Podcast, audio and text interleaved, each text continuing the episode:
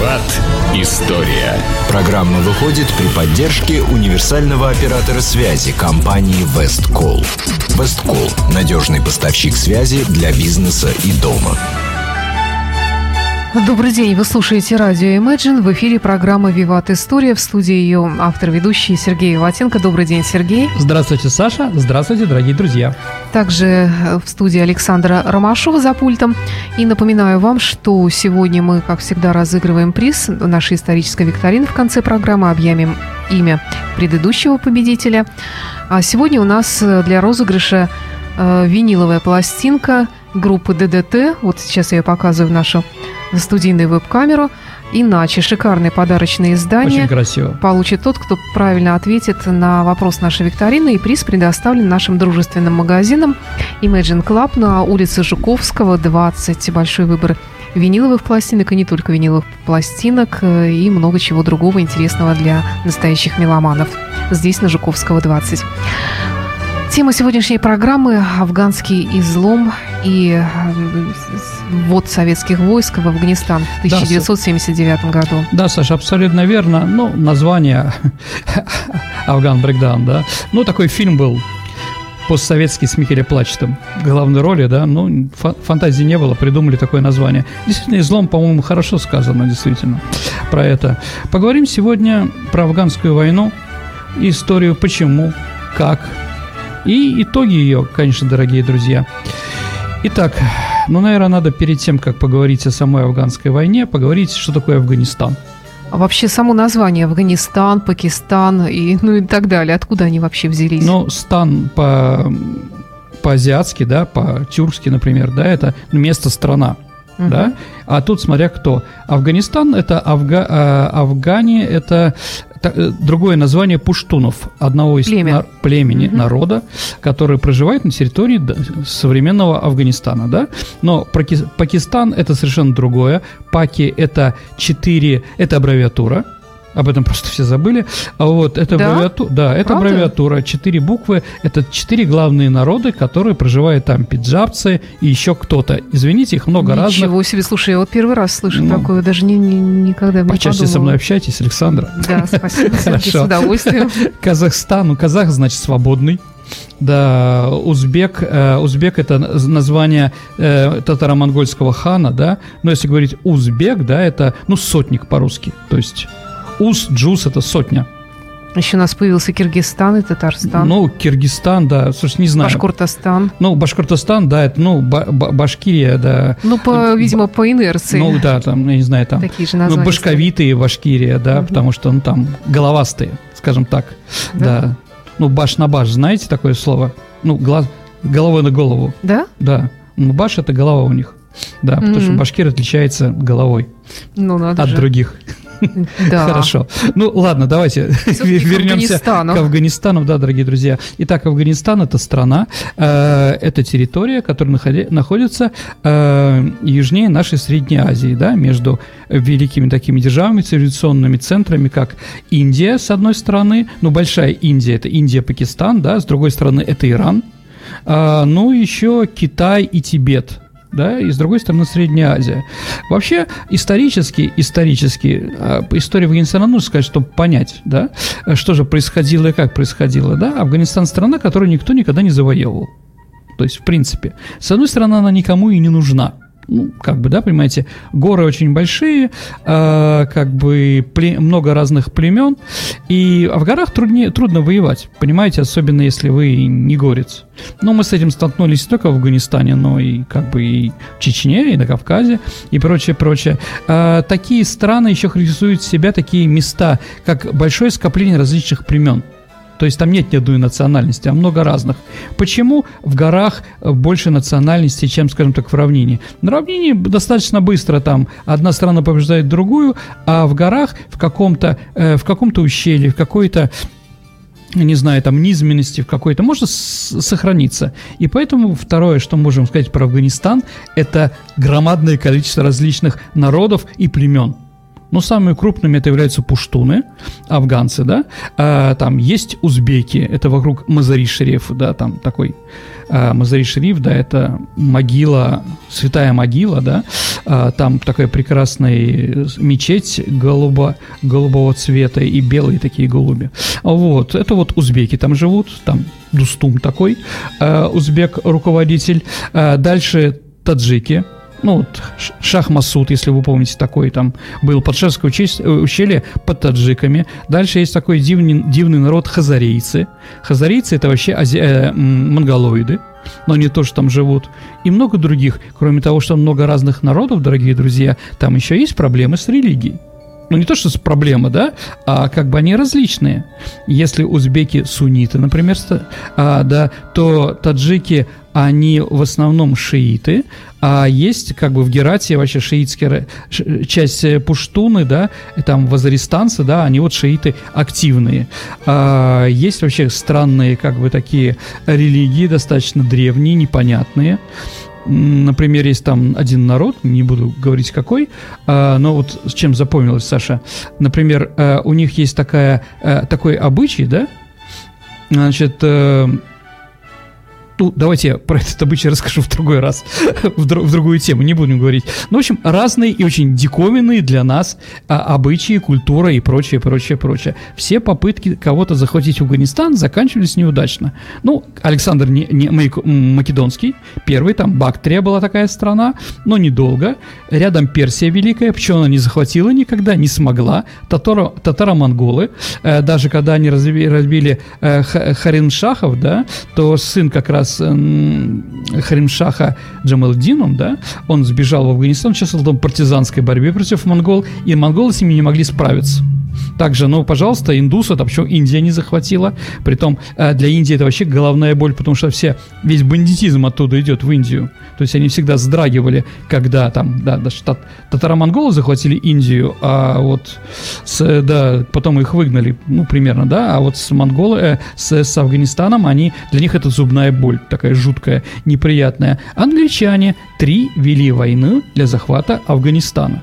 Ну, вы помните, Саша, какой литературный герой принимал участие в афганской войне? Ну, уже теперь я знаю, доктор Ватсон. Конечно, доктор Ватсон. Хотя в нашем кинематографе... Там он говорит, вы давно приехали с Востока. С Востока, да. да. Но это вот, э, скажем так, так озвучили. А губы, дорогие товарищи, в фильме Масленникова говорят, что Ливанов говорил Афганистана. Ну, действительно, доктор Ватсон воевал там, был там тяжело ранен. Еще раз, три войны. И все три войны для начала были неудачными. Один раз даже они спокойно вошли в Афганистан, заняли Кабул.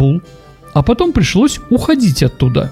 И уходить серьезно. Из всего, из всей этого экспедиционного корпуса обратно в Пакистан, в, ну, скажем так, в британскую Индию вернулось только два человека. Всех остальных вырезали на обратной дороге. Понимаете, да? Вот, последнее было в двадцатом году, там с бомбардировщиками и так далее и тому подобное. Ничего, не получилось. Эм, скажем так, из-за этой вот колониальной политики Британии в Афганистане и рядом граница между Афганистаном и нынешним Пакистаном или британской Индией в то время, да, она достаточно странная, она просто прочерчена, так называемой линией Дюрана. То есть а, британский чиновник в Индии взял, провел границу и объявил, что здесь заканчиваются интересы Британии. Но, извините, он прямо посередине пуштунского племени провел эту границу. Поэтому пуштунам было всегда наплевать. Дюран, британцы, государственная граница. Они туда-сюда ходили, и им было все равно. Они и сейчас такое, дорогие друзья. Понимаете, да? Для них нету какой-то... Они смеются над этой границей. То есть границы вообще нет. Это была проблема. Когда мы вели свои войска, да, наши пограничники встали там определенные. Но как таковой границы никогда там не было. Ну вот. И действительно, Черчилль воевал там, да. Первый его... Мы, об... мы говорили с вами о Черчилле, ну там... Что я упустил, что ли, да? Первая его книга, воспоминания, он любил очень писать, да, у него был хороший, бойкий такой э, язык, да, это о малаканском э, походе. Малакан – это одно из, э, из частей пуштунов. То есть, как бы, он тоже там воевал, и если будете в Пакистане, вам покажут на границе в районе Пешавара, да, место, где служил Черчилль молодой. там осталась полуразвалившаяся британская крепость, но там все. На самом деле э, аф- афганцы, они очень философски относятся, да, не так, как поляки там или непонятно кто, уничтожая наши могилы или памятники.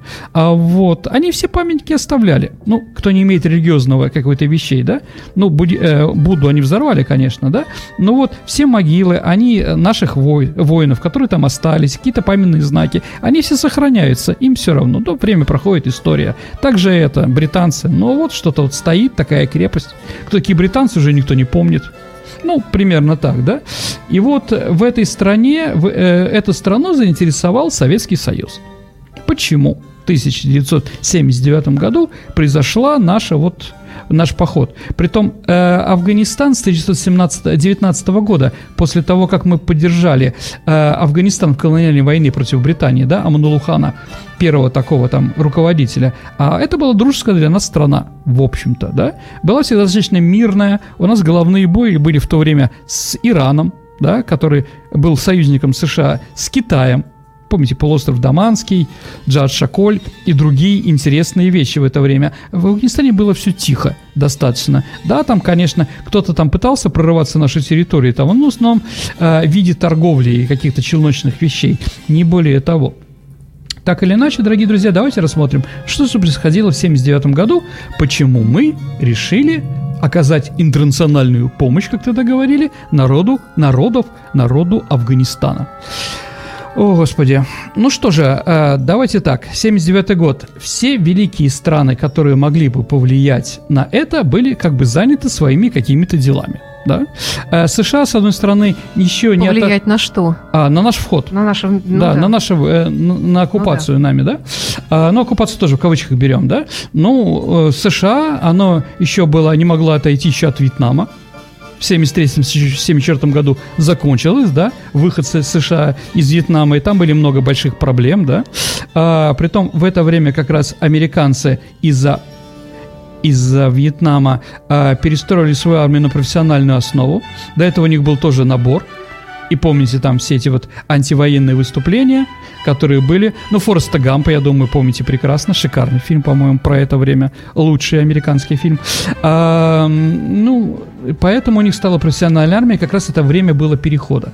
А, во-вторых, США завязла в Иране. В Иране в семьдесят девятом году произошла... В семьдесят восьмом году, извините. Произошла исламская революция. А в семьдесят девятом году произошла еще прекрасная вещь такая. А, притом, эта вот революция была по последнему документам, она спровоцирована была американцами, то есть американцы договаривались с Аятоллой Хамини, что как бы они согласны, то, что власть перейдет ему, только с условием, чтобы армия продолжала быть проамериканской и прочее, прочее. Хамини согласился, потом оказалось по-другому. Так вот, в семьдесят девятом году был еще захват посольства США в Тегеране, и большое количество американских дипломатов попало в плен. Вот. И поэтому у них были проблемы с Ираном, а не с нами. Попытка «Командос» — это только в фильмах с Рэмбо или, там, не знаю, там, со Сталлоне или со Шварценеггером. У них такая отличная команда, с которой э, на вертолетах летает в любой момент и освобождает кого угодно там, да. Хоть там через двадцать лет после афганской войны, там, в Вьетнаме кого-то там, да, и прочее, прочее. Такого не было. Когда американские командос летели освобождать, э, летели освобождать в Тегеран своих заложников, они на территории э, Ирана столкнулись и разбились. Ну, в общем, и смех, и грех, как говорится. Позор был, да? Так вот, э, США не могло никак противодействует нашему желанию оказать национальную помощь. А в Китае он тоже завез в Вьетнаме. В начале февраля тысяча девятьсот семьдесят девятого года, если вы помните, дорогие друзья, взаимоотношения между Китаем и Вьетнамом достигли такого дна, что китайцы перешли границу и начали воевать в районе Ла-Кая, Лангшона. Вот. Но вьетнамцы их разбили. Очень хорошо и прочее. То есть и Китай не мог, да? Больше великих стран на этой территории не было. Но Индия была как бы за нас. Да.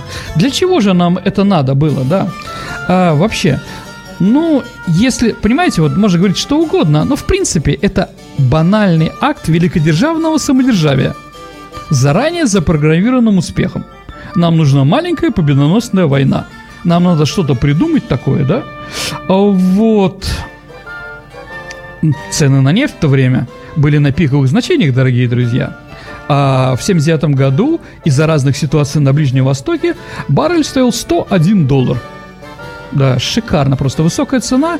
А, Саша, в сочетании с быстрорастущей ее добычей в Западной Сибири позволили нашей стране получать беспрецедентные доходы. Ну, да, поэтому деньги как бы на это были. А дальше, ну, наши генералы, а в то время нами командовали маршалы и генералы, которые прошли войну, то есть фронтовики, ну, такого же лейтенантско-полковничного разлива во время Великой Отечественной войны, да, ну, они хотели проверить, вообще проверить молодую, нашу армию, нашу новую технику, как она будет работать. Ну, типа, нужно это. А для будущего тоже такое. Конечно, идея строить социализм и прочее, конечно, тоже витала. Почему еще одна страна не перейти на социалистические рельсы? А, ну и Афганистан требовал, просил. Вообще надо понять, что же происходило в самом Афганистане в это время. Чем мы туда полезли-то? А суть такая, что в тысяча девятьсот семьдесят седьмом году а, оппозиционная марксистская партия, Народно-демократическая партия Афганистана во главе с Нур-Тараки, она захватила власть, свергла даудов, вот этих вот, э, скажем так, местных, ш, ну не шахов, эмиров, ну не помню, как они там называются, султаны, ну как-то так, да, значит, их свергла и попытались что-то сделать, да, начали строить социализм. Понимаете, дорогие друзья, это ранний Афганистан находится на раннефеодальном этапе развития. Там, ну, как бы, да, межплеменном. А идеи социализма вообще дестабилизировали, э, скажем так, э, скажем так, обстановку в Афганистане. Понимаете, там все было по-другому. Аграрная реформа в мусульманской стране, да, где вся земля, там вода принадлежит непонятно кому, веками, какому-то племени, а сейчас она одинаковая. Ну, все это привело к ужасам разным. Притом надо еще сказать, что в Национально-Народно-демократической партии Афганистана были две, Саша, группировки – Панч и Хальк. Да, и вот эти две фракции, еще Владимир Ленин в двадцать первом году говорил, да, что фракционность внутри партии приведет к ужасным результатам. Не послушали наши марксистские товарищи, да, Владимира Ильича Ленина и товарища Сталина, да, а вот у них было две фракции, которые друг друга ненавидели, и между ними была борьба. Кончилось тем, что а, Дидье Амин, представитель другой фракции, убил Тараки, ну не лично, а по его приказу, а, и захватил власть. Он говорил много разного и про, э, хорошего в Советском Союзе. Он просил, чтобы э, войска наши вошли туда. То есть афганское правительство легитимное раз пятнадцать просило нас туда войти. Да, ну понятно, нам это было не надо. Но все-таки как бы уговорили. А, конечно же, свои пять копеек положили и Соединенные Штаты Америки. Как сказал в свое время Бжезинский, да, а, мы не толкали русских вмешиваться в ситуацию в Афганистане, но мы намеренно увеличили вероятность, что они это сделают. То есть а, а, Дидье Амин этот, Дидье, ну, в общем, Амин, извините, да, у них много разных имен, поэтому я могу и ошибаться. Но Амин, он закончил Чикагский университет, как и Обама, вот, и говорят, что он был сотрудником ЦРУ, вполне вероятно. Так или иначе, через двойных агентов США начала пробивать нам информацию, что скоро американцы войдут в Афганистан. Это, конечно, мы не могли никак. С другой стороны, это был, конечно, блеф. Какой Афганистан после Вьетнама? Как туда вообще ехать? Вот американцы вошли во Вьетнам, то есть в Афганистан сейчас, да? Они получают массу удовольствия от того, что они там сделали. Так или иначе, они нас провоцировали. Они хотели сделать советом э, советский Вьетнам. В принципе, они его сделали. Ну, конечно, причины еще, э, скажем так, э, геронтофи... Гер... Э, проблема с возрастом наших руководителей. Все-таки и Леонид Ильич Брежнев был уже в эпоху маразма в семьдесят девятом году, и все остальные там были постарше, кто помоложе и так далее и тому подобное. И вот тем членам Политбюро, кому было выгодно в Афганистан, или тем группировкам, которые стояли, или а, сферам, за которые они отвечали, они, конечно, долбали. Кто же эта четверка, которая приняла решение войти в Афганистан? Это решение было принято двенадцатого декабря тысяча девятьсот семьдесят девятого года. Четверка была такая, да? Ну, Леонид Ильич, понятно. Дальше Дмитрий Федорович Устинов, руководитель нашего ВПК, да, а, ну и министр обороны, да. Дальше эм, Юрий, Андре... э, Юрий Владимирович Андропов, руководитель эф эс бэ, ка гэ бэ в то время, да, и также Андрей Андреевич Громыко, министр иностранных дел.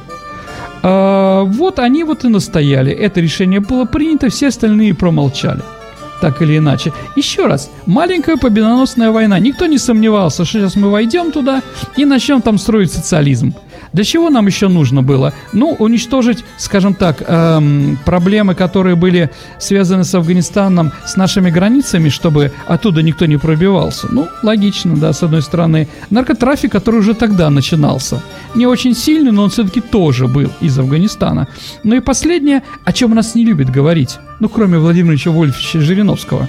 Помните, это мечта помыть сапоги в теплом море. Захватить Афганистан мы сразу, скажем так, ну, практически делали невозможным, скажем так, без нашего контроля вывозить нефть с Персидского залива, да, через Аравийское море и прочее, прочее, прочее. То есть эти вещи тоже играли свою роль.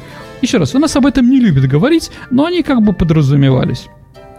Так или иначе, было решено, да, ну, на три года направить туда контингент. Сначала уничтожили Амина, да, по-моему, «Вымпел» называется организация, которая это сделала. А, вот, потом вошла наша армия, она достаточно быстро уничтожила э, сопротивление, если оно, конечно, такое было. Ну, бескровно, не бескровно, но все-таки достаточно бы... Э, победа была, как бы казалось, э, она вот перед нами. Но ситуация сразу переросла, скажем так, в ту катастрофу, а это катастрофа для Советского Союза. Одна из причин уничтожения нашего государства Советского Союза – это как раз поражение в Афганистане. Еще раз, не, э, после поражений в разных странах или каких-то войнах, дорогие друзья, получается революционная ситуация. Ну, в Советском Союзе она точно получилась. Советский Союз рухнул. Революционная ситуация э, и революция пятого года у нас была во время поражения русско-японской войны. Февральская, октябрьская революция имеет уши громаднейшие в Первой мировой войне, которая тоже для нас была неудачной. Так или иначе, доигрались. Притом, дорогие друзья, надо же понимать, мы же собирались там воевать, осваивать технику и так далее. Но всю нашу армию, Саша, учили воевать в Европе против НАТО.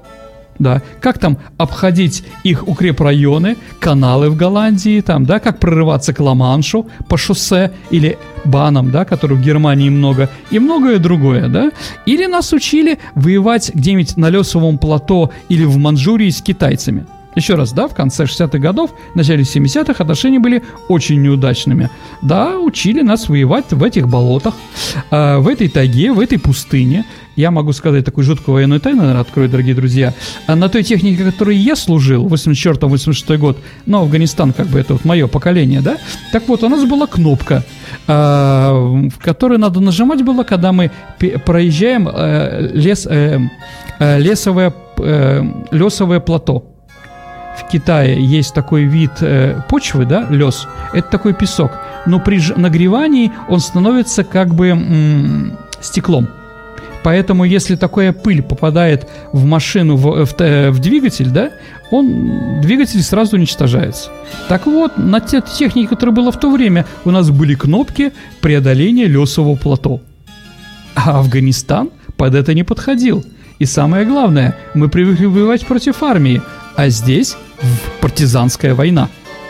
Да.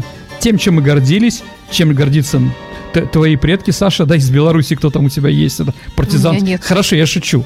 Это шутка, да. Партизан, ну, понятно, да?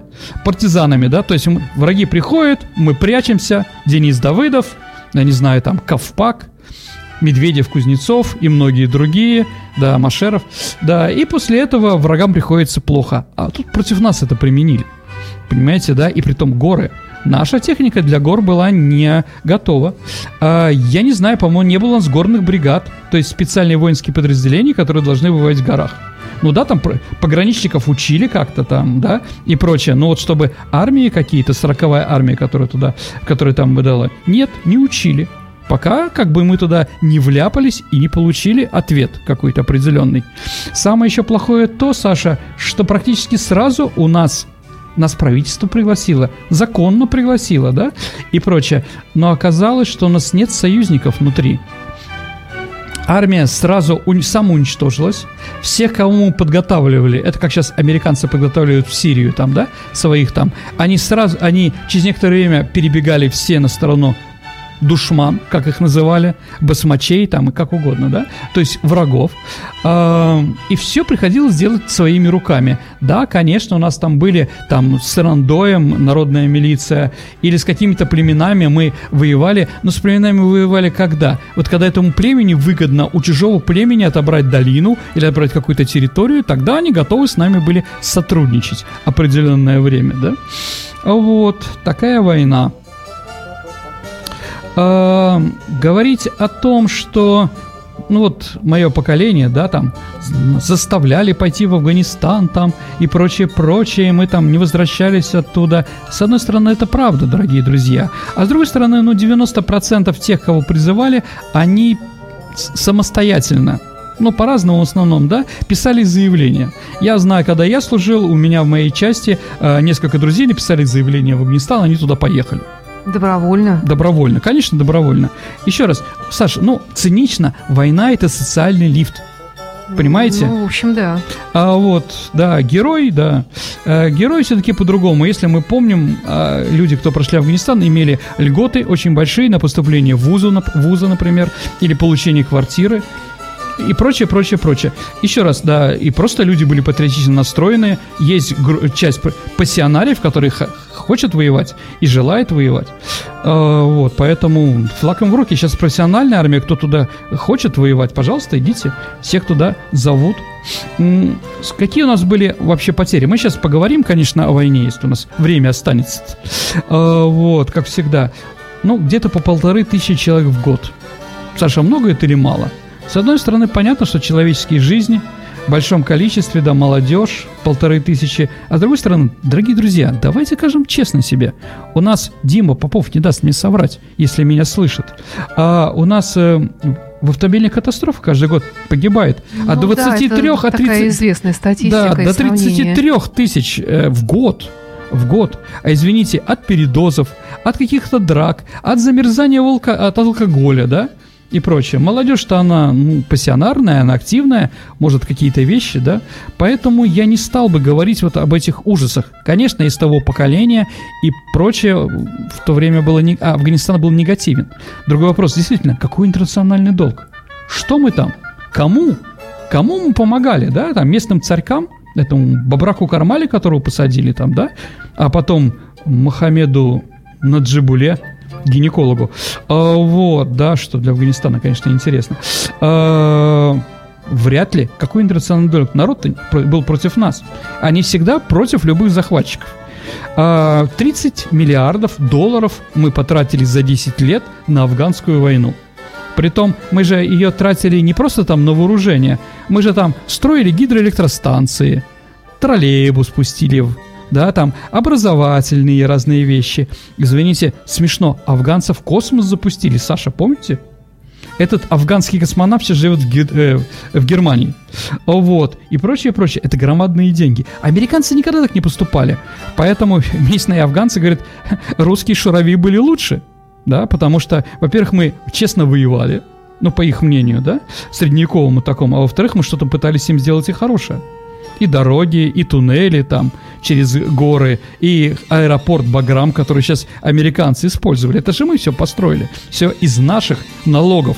Да, наши родители как раз вкладывали в это. Э, вот, и прочее, прочее, прочее. Поэтому все было очень тяжело. А потом еще и нефть неожиданно стала дешевой, да? Дошла там до, до восьми, по-моему, долларов со ста одного. Вот тут как раз начался коллапс, да? Когда, извините, доллар становится последние сорок лет, когда, доллар станов... когда, извините, баррель становится очень дешевым, нам это не очень хорошо. Но мы не будем расшифровывать эти темы, я думаю, что и так все понятно. Так или иначе, действительно, действительно война была, война разная, она была очень неудачная. Сначала по тактике, потому что тактика у нас была, ну, где враг, туда идем, да? Пан, Паншер, это Паншерскую долину с Ахмад Шахом Масудом, да, мы захватывали, по-моему, четыре раза или пять. Ну, как захватывали там, да? Мы идем туда, а в горах побеждает тот, Саша, кто выше в горе, на горе сидит. Да, и вот мы заходим в долину, а нас со всех сторон обстреливают, уничтожают. Наконец-то мы приходим, а оттуда все уже ушли. То есть пустая, пустая земля. Ну и чего там, передаем местной красной советской власти, а, значит, эту территорию, уходим, а потом в лучшем случае просто душманы приходят и их убивают, и снова у них. В худшем случае эта власть сразу с красного флага на зеленый э, переходит и уже с криками «Welcome» приглашает того же самого Ахмада Шаха Масуда, да, обратно к ним. И таких войн было сколько угодно. Где-то с восемьдесят шестого года ситуация стала меняться, да, у нас пришла другая тактика. Да, и вторая, значит, скажем так, проблема, которая была, это проблема американской помощи. Вот американцы начали помогать в большом количестве. Дорогие друзья, да, скажем честно, да, американцы придумали Аль-Каиду, это их проект, да, против нас. Тогда, чтобы сходить в Афганистан, американцы подтолкнули всех этих товарищей, с кем они там, талибов и прочее, с которыми борются в Афганистане, да, это их они обучили, их они вооружили, да, их они, и им им заплатили и прочее, прочее, прочее. А вот, поэтому как бы ситуация была, кроме, ну, кроме США, наверное, главным врагом в этой войне был для нас Китай. А, просто интересно, дорогие друзья, а в Афганистане, в Афганистане американского оружия было мало, если честно. Ну, стингеры, наверное, главное, да, оружие, э, эти гранатометы, да, которые, э, которые подстреливали наши вертолеты в большом количестве. Вот, но все остальное вооружение было китайским. Почему? Ну, потому что китайское вооружение – это или подаренное нами, или украденное китайцами у нас во время дружбы, да, автоматы Калашникова там и все остальное, то есть, и, скажем так, оно дешевле, чем американские вооружения, во-вторых, автоматы Калашникова лучше, чем любые американские винтовки, там эф шестнадцать, которые в, во Вьетнаме показали свою полную невозможность. Поэтому во Вьетнаме американские солдаты воевали в основном калашами нашими. Я думаю, даже я какую-нибудь сделаю передачу про Калашникова. Потому что, ну, как бы, как человек и автомат. Вот что-то такое, да? Потому что это тоже влияние на историю было громаднейшее. На каких только флагах у нас, Саша, э, африканских стран есть автомат Калашникова. Даже мечеть Ума в Багдаде, да, она в виде калаша. Ну, потом, если кто захочет, посмотрите там, да. А, и прочее, прочее, прочее. Ну и главное, почему бывшее советское вооружение там, ну да, помогали Египет, которому мы при э, герое Советского Союза Абделе Насеру, да, подарили большое количество вооружений. А его э, э, Садат, который, Анвар Садат, который возглавил Египет после него, он все это вооружение отдал в Афганистан, за это получил американское. Вот, да, и вот эти две страны в очень большом количестве давали аф- афганским оппозиционерам вооружение. Ну и самое главное, что к ним... У них нет проблемы с, э, с, со снарядами, с пулями и прочее, потому что все это можно было получить в Афганистане, в случае, как трофей у нас, да.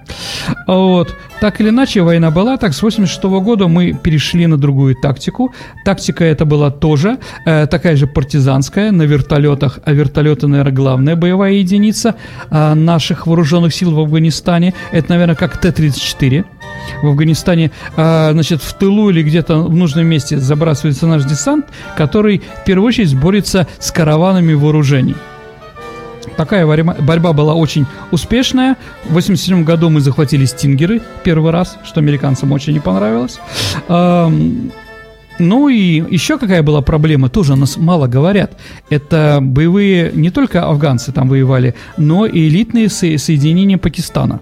Да, вот с девятой ротой, это знаменитая... У нас была такая полупередача, да, мы отвечали про девятую роту, да, как раз это вот считается пакистанские вещи. Вообще пакистанцы не церемонились, они на территории Афганистана сбивали и гражданские самолеты, и вертолеты, и первый раз сбили, Рудского сбивали два раза, помните, такой у нас был вице-президент, да, при Ельцине, его герой Советского Союза, да, его сбивали два раза, один раз э, вроде его сбил эф шестнадцать, а второй раз его вроде стингером, может, я что-то ошибаюсь, но где-то вот так вот.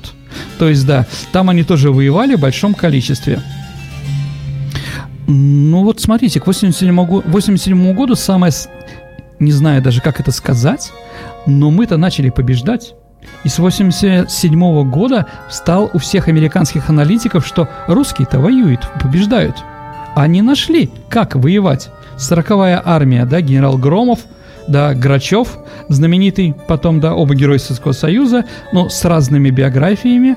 А, операция «Магистраль» — это самая успешная наша. А, вот, и после этого все заговорили. Но здесь появился враг, которого не ждали, Саша. Кто? Перестройка. Михаил mm-hmm, Сергеевич да, Горбачев. Да. Этот удар наша армия в спину, конечно же, не пережила. И я думаю, что как бы вот и Андрей Константинов, да, со своими там книгами, у него там есть про узников, да, которые устроили восстание в Пакистане, да. Если верить этой книге, она, в общем-то, не только литературная, но и прочее. То есть это восстание было подготовлено нашими разведчиками, но после восстания, это вот восемьдесят восьмой год какой-то, да, мы уже им не помогли. То есть не самолеты, не вертолеты их, скажем, ну, предали их. Да, так или иначе. И вот эта ситуация уничтожения, скажем так, понижения до ужаса цены на нефть.